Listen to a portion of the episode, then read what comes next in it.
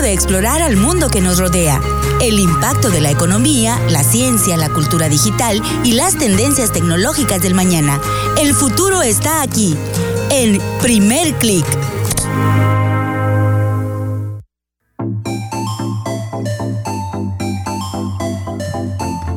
¿Qué tal? Bienvenidos una vez más, como cada semana, aquí en Radio Universidad 107.5 FM, a Primer Click, un programa dedicado a explorar las tendencias tecnológicas, la cultura digital y los negocios. Como cada semana, Manuel Quiroz, un servidor, Aaron Lozano. Manuel, ¿cómo estás? Muy bien, Aaron, muchas gracias.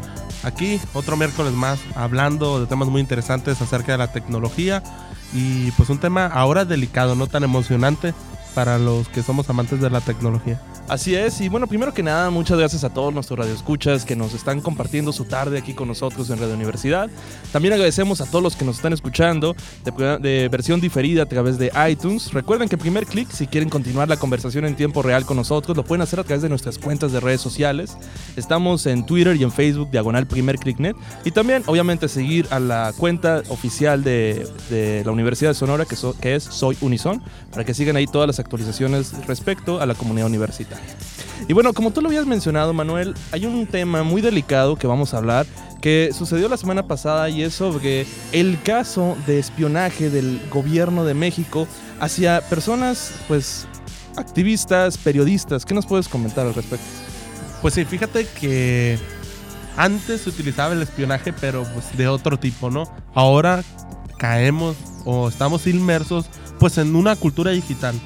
Ahora pues ya no se espía las acciones de las personas solamente, sino también sus dispositivos y la información que manejan y pues a quienes se, se, la mandan. Así es. Y bueno, también en el segundo bloque vamos a estar hablando acerca de un tema también muy delicado y es ahora del caso de Uber, una aplicación que usamos ya miles de mexicanos que ya se encuentran casi en todos los países de todo el mundo y es específicamente sobre su creador, el CEO de Uber, recibió una muy mala noticia la semana pasada. Vamos a hablar acerca de todo esto y también tenemos una cápsula muy interesante, pues tocando el tema de Uber sobre el futuro de los automóviles. Los automóviles que se conducen solos podrían llegar antes de lo que crees. Iniciamos, primer clic.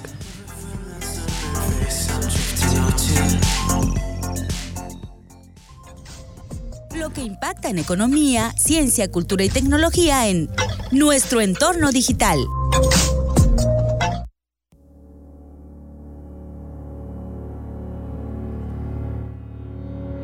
Muy bien, y bueno, antes de iniciar con los temas de esta semana en primer clic, recordarles que continúen la conversación en tiempo real con nosotros. Sus comentarios, sus dudas, sus preguntas son bienvenidas en primer clic y las podemos mencionar aquí al aire a través del programa en Radio Universidad. También recordarles que al término del programa aquí en la emisión de 107.5 FM, también nos pueden escuchar a través de iTunes en las plataformas de Apple y Android toda la semana desde sus dispositivos. Y bueno, el tema de esta semana es el gobierno de este país está espiando a activistas, está espiando a periodistas. ¿Qué es lo que está sucediendo? ¿Cuál fue el caso trascendental que vivimos la semana pasada, Manuel? Miraron, pues fíjate que salió información del New York Times donde pues se da a conocer que el gobierno de Estados Unidos, de, México, perdón, eh, adquirió un software de una empresa israelí, eh, NSO Group, que se dedica eh, principalmente a la creación de software de intrusión, de, de vigilancia.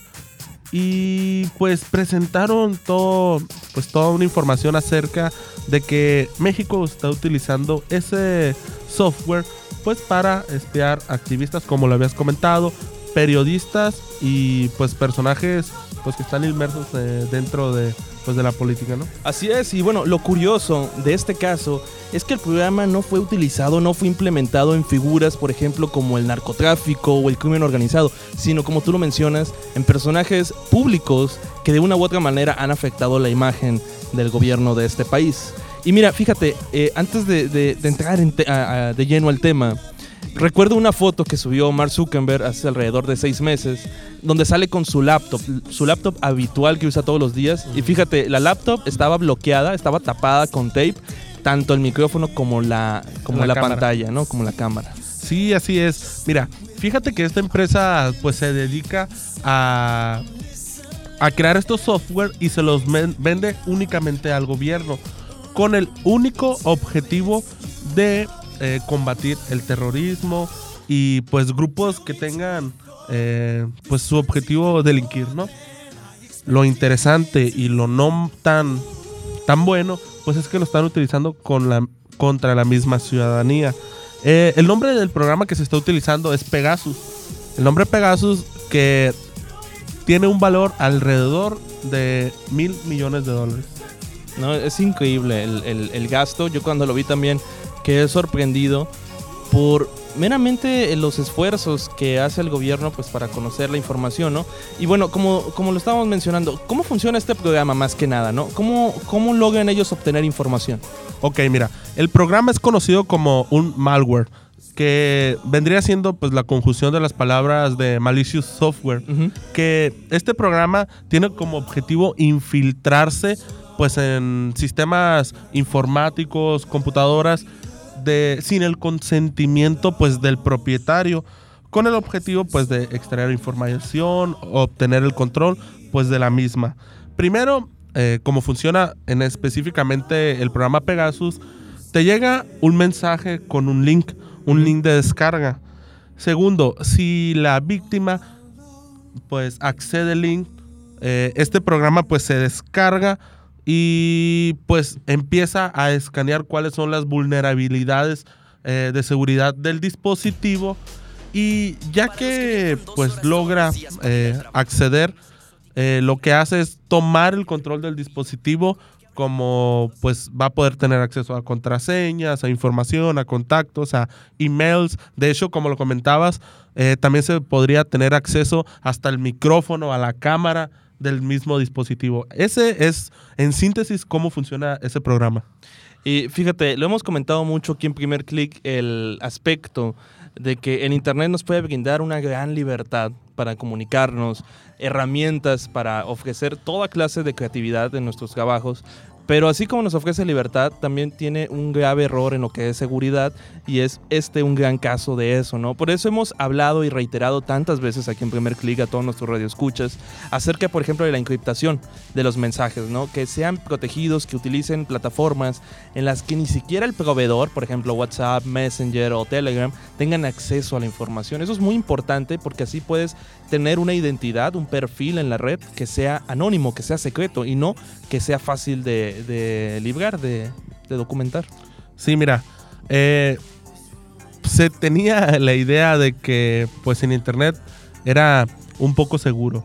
Después eh, ya hemos tenido casos que cuando el FBI quería checar la información de un iPhone, que los atentados de San Bernardino, pero en este caso vemos que mismo recurso público pues del gobierno que las personas pues aportan a través de sus impuestos se está utilizando pues contra ciudadanía pues simplemente que no está delinquiendo, ¿no? Así es. En vez de como la empresa israelí la pues lo tiene diseñado para combatir grupos terroristas y hay que mencionar que la empresa pues no es muy vieja que digamos tiene alrededor de 7 años fue fundada en 2010 y pues con el objetivo de crear software solamente dedicado a la pues a la vigilancia y a la intrusión pero sobre grupos terroristas Y, y fíjate, algo muy interesante que leí sobre este caso es que el programa es tan sofisticado, y bueno, pues ya dijiste el precio es carísimo, pero el programa es tan sofisticado que quien lo utiliza no deja ningún rastro.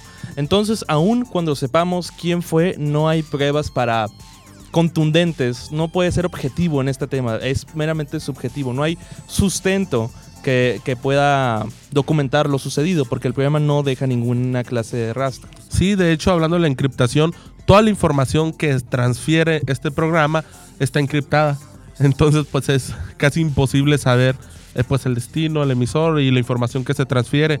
El mismo programa tiene la opción de, de como quien dice, eh, por periodos, eh, hace un corte y manda la información, luego otro corte y manda la información. Se puede programar también, pues de, de- de esa manera.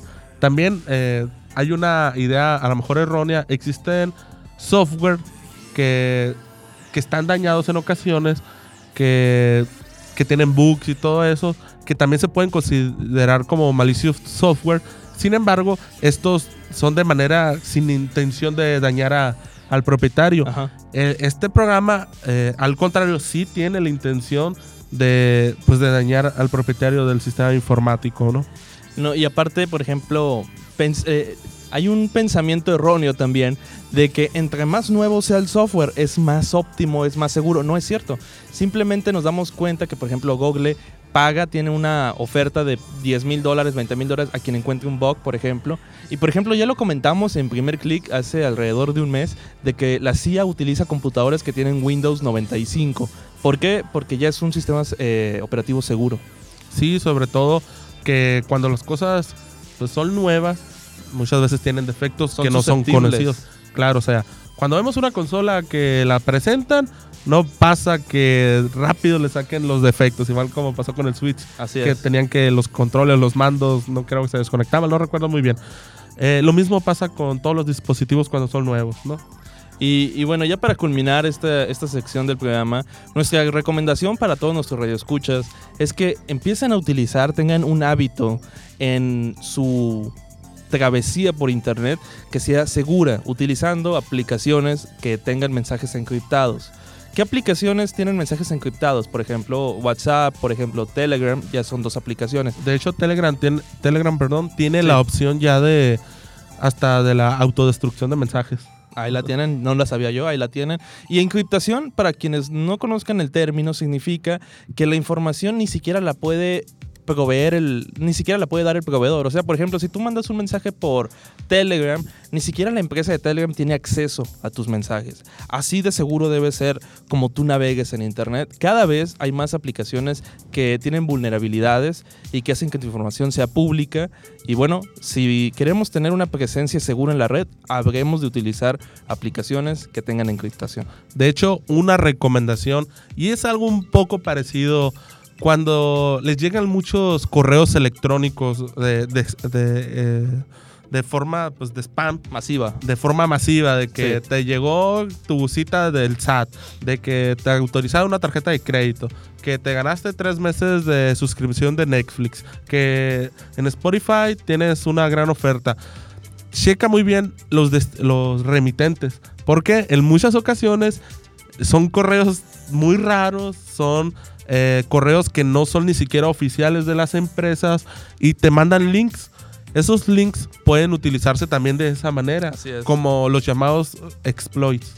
Que si tú ingresas y, ay, bueno, mira, pon tu contraseña y tu correo electrónico para, pues, para acceder a esta promoción, pues obviamente van a tener acceso a, a, pues, a tus datos. Y para eso no se ocupa ser un hacker.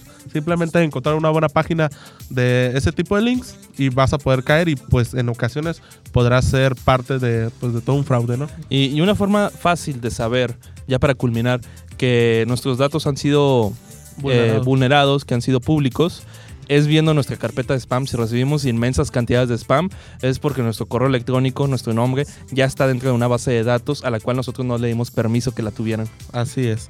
Nada más que en muchas ocasiones eh, existe la opción a lo mejor de algunos boletines también que son de spam, pues de suscribirse, no te queda más que hacer. Yo creo que este, este tema amerita un programa especial de primer clic en el que hablemos meramente de cómo podemos protegernos en la seguridad digital que cada vez es más pública.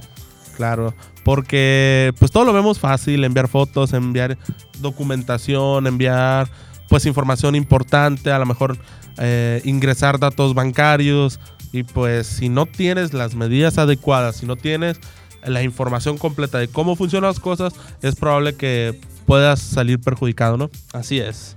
Y bueno, para pasar al siguiente tema, vamos a hablar acerca de lo que le sucedió al CEO de Uber, el mandamás, el líder de la empresa Uber. Tuvo una noticia muy trágica la semana pasada que se desprendió de una serie de eventos, pero antes de ello vamos a ponerles una cápsula, pues ya tocando el tema de Uber, sobre el futuro de los automóviles, los carros inteligentes. Esos carros que no ocupan un conductor para que puedan ser manejados y ya están pronto a llegar al mercado.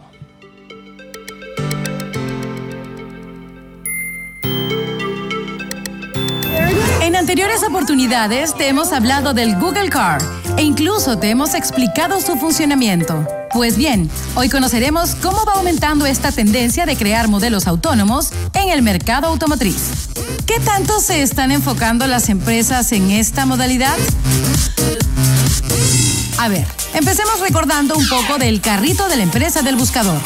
Este vehículo carece de timón, pedales y palanca. Los únicos elementos de los que se valen los tripulantes del auto para hacerlo andar son un par de botones, uno para avanzar y otro para hacer alguna parada de emergencia. Este carrito, que ya ha sido probado incluso con niños, adultos mayores y hasta personas con discapacidad visual, no está diseñado para viajes largos. Carece de bolsas de aire y es por eso que solo puede alcanzar una velocidad máxima de 40 km por hora y bueno, al ser un carro eléctrico debe ser recargado cada 130 kilómetros. Pero a ver, esto de no tripular carros, al parecer ya no es ninguna exclusividad de Google. Resulta que en Holanda se están haciendo las primeras pruebas con pequeños buses autónomos.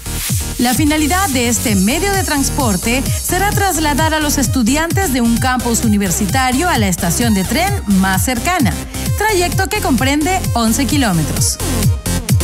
El nombre de este minibús eléctrico es Wipot y será capaz de trasladar a seis personas. Al igual que el carrito de Google, este vehículo tampoco va muy rápido, 25 kilómetros por hora para ser exactos. Pero las primeras pruebas demuestran que es capaz de ir por el carril correcto y parar cuando es conveniente, es decir, cuando hay algún obstáculo o peatón en su camino.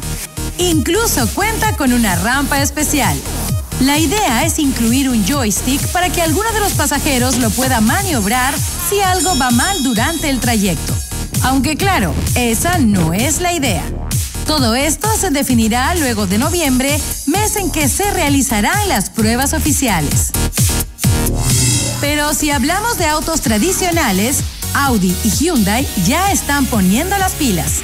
Audi por su parte ha sido la primera empresa automotriz en probar su modelo autónomo denominado A7, en un tramo largo de la carretera Tampa, Florida, lugar que ha sido designado por el Estado para la realización de pruebas de conducción automatizada. Este carrito, bautizado cariñosamente como Jack, puede hacerse cargo del control de la dirección, del frenado y de la velocidad pero a diferencia de los anteriores, sí puede alcanzar mayores velocidades, solo que a partir de los 65 km por hora ya necesita la intervención del conductor. Este modelo ha llegado desde Silicon Valley hasta Las Vegas en enero de este año manejando solito. ¿Se imaginan el susto de los demás conductores al ver esto? Por otro lado, tenemos a Hyundai empresa que planea lanzar a mediados del 2020 un carro altamente autónomo, pero al parecer para este año tienen planes de poner en marcha un sistema de control de crucero que puede funcionar de forma autónoma a cualquier velocidad. Veremos pues qué tal le va.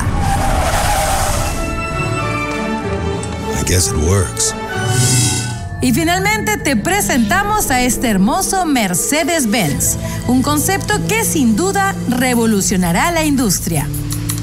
Este es el F015 Luxury Motion, un auto eléctrico que fue presentado en el CES de este año y que gracias a su batería de litio podría lograr una autonomía de 1100 kilómetros sin necesitar carga.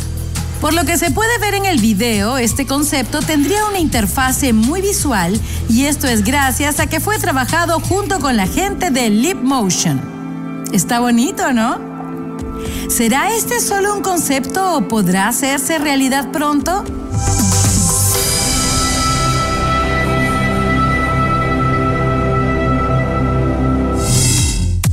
En fin, este tipo de autos extremadamente inteligentes ya no son parte de un futuro lejano, sino de un inminente presente que deberá adaptar sus regulaciones y su mentalidad para prepararse y acoger proyectos como este, que como ya dijimos, serían muy beneficiosos para la sociedad si es que se cumplen con todas las medidas de seguridad antes mencionadas. ¿Mejorará el cada vez más infernal tráfico con estos carros sin chofer? En algunos años lo sabremos. Lo que trasciende a nivel global, lo que marca un antes y un después, es tendencia en primer clic.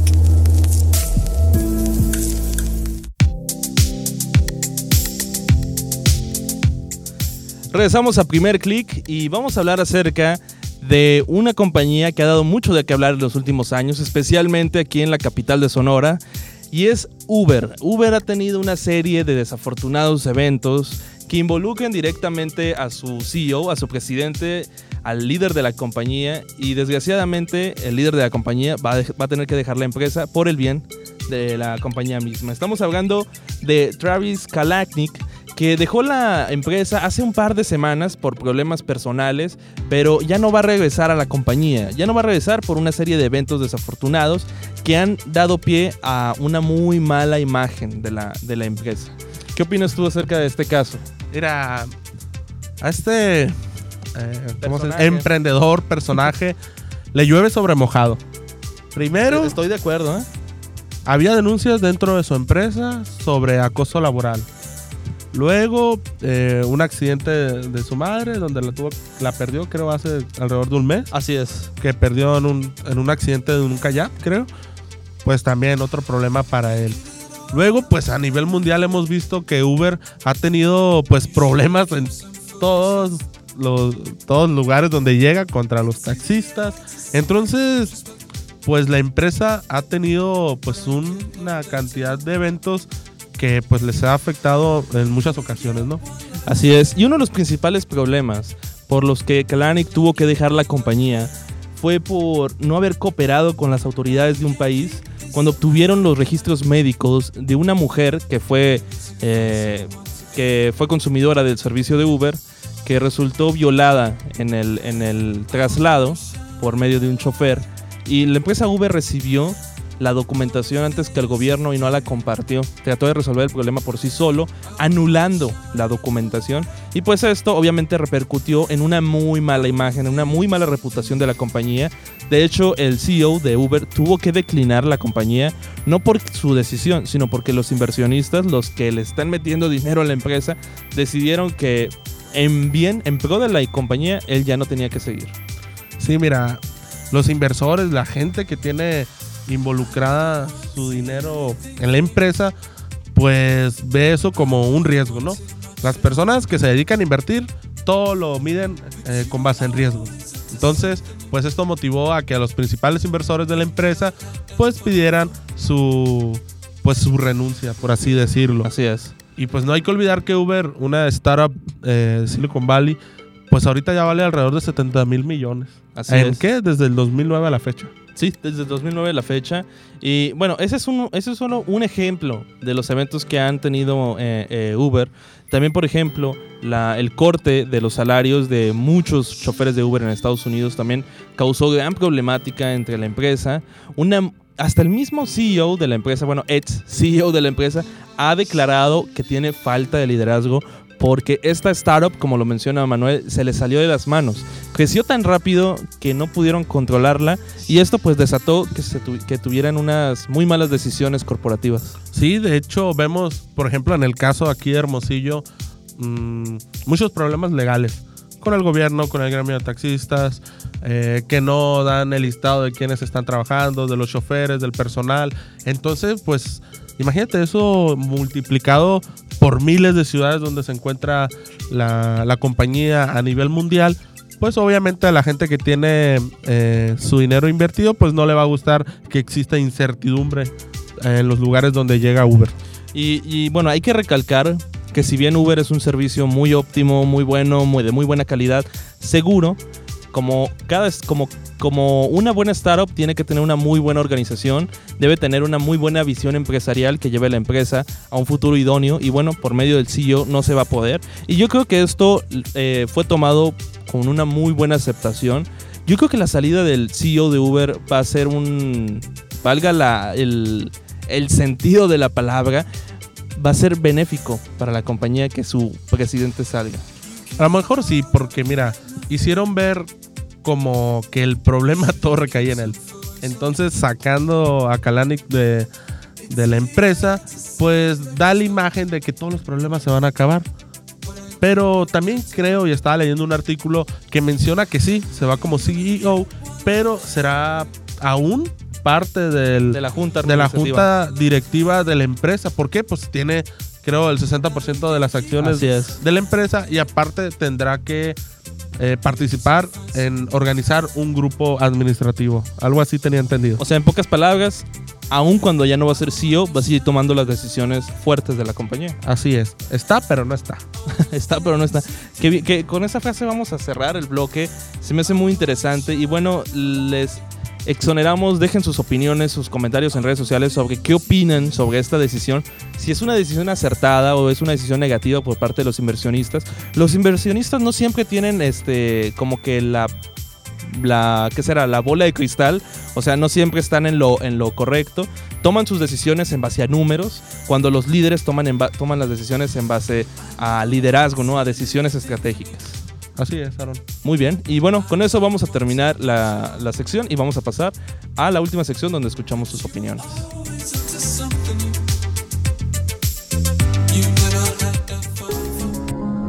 Le damos voz a lo que opinas en la red.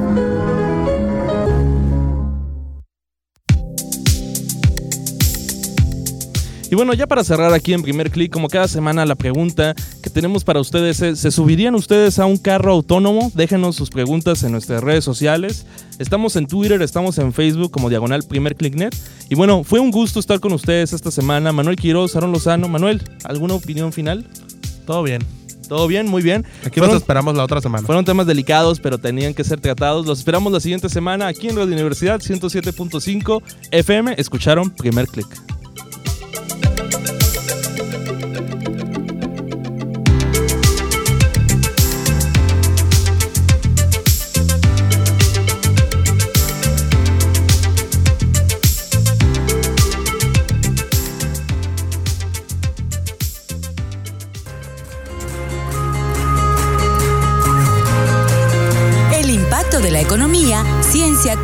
Y la tecnología en el mundo que nos rodea. Escuchaste Primer Click. Te esperamos la próxima semana en Radio Universidad 107.5 FM.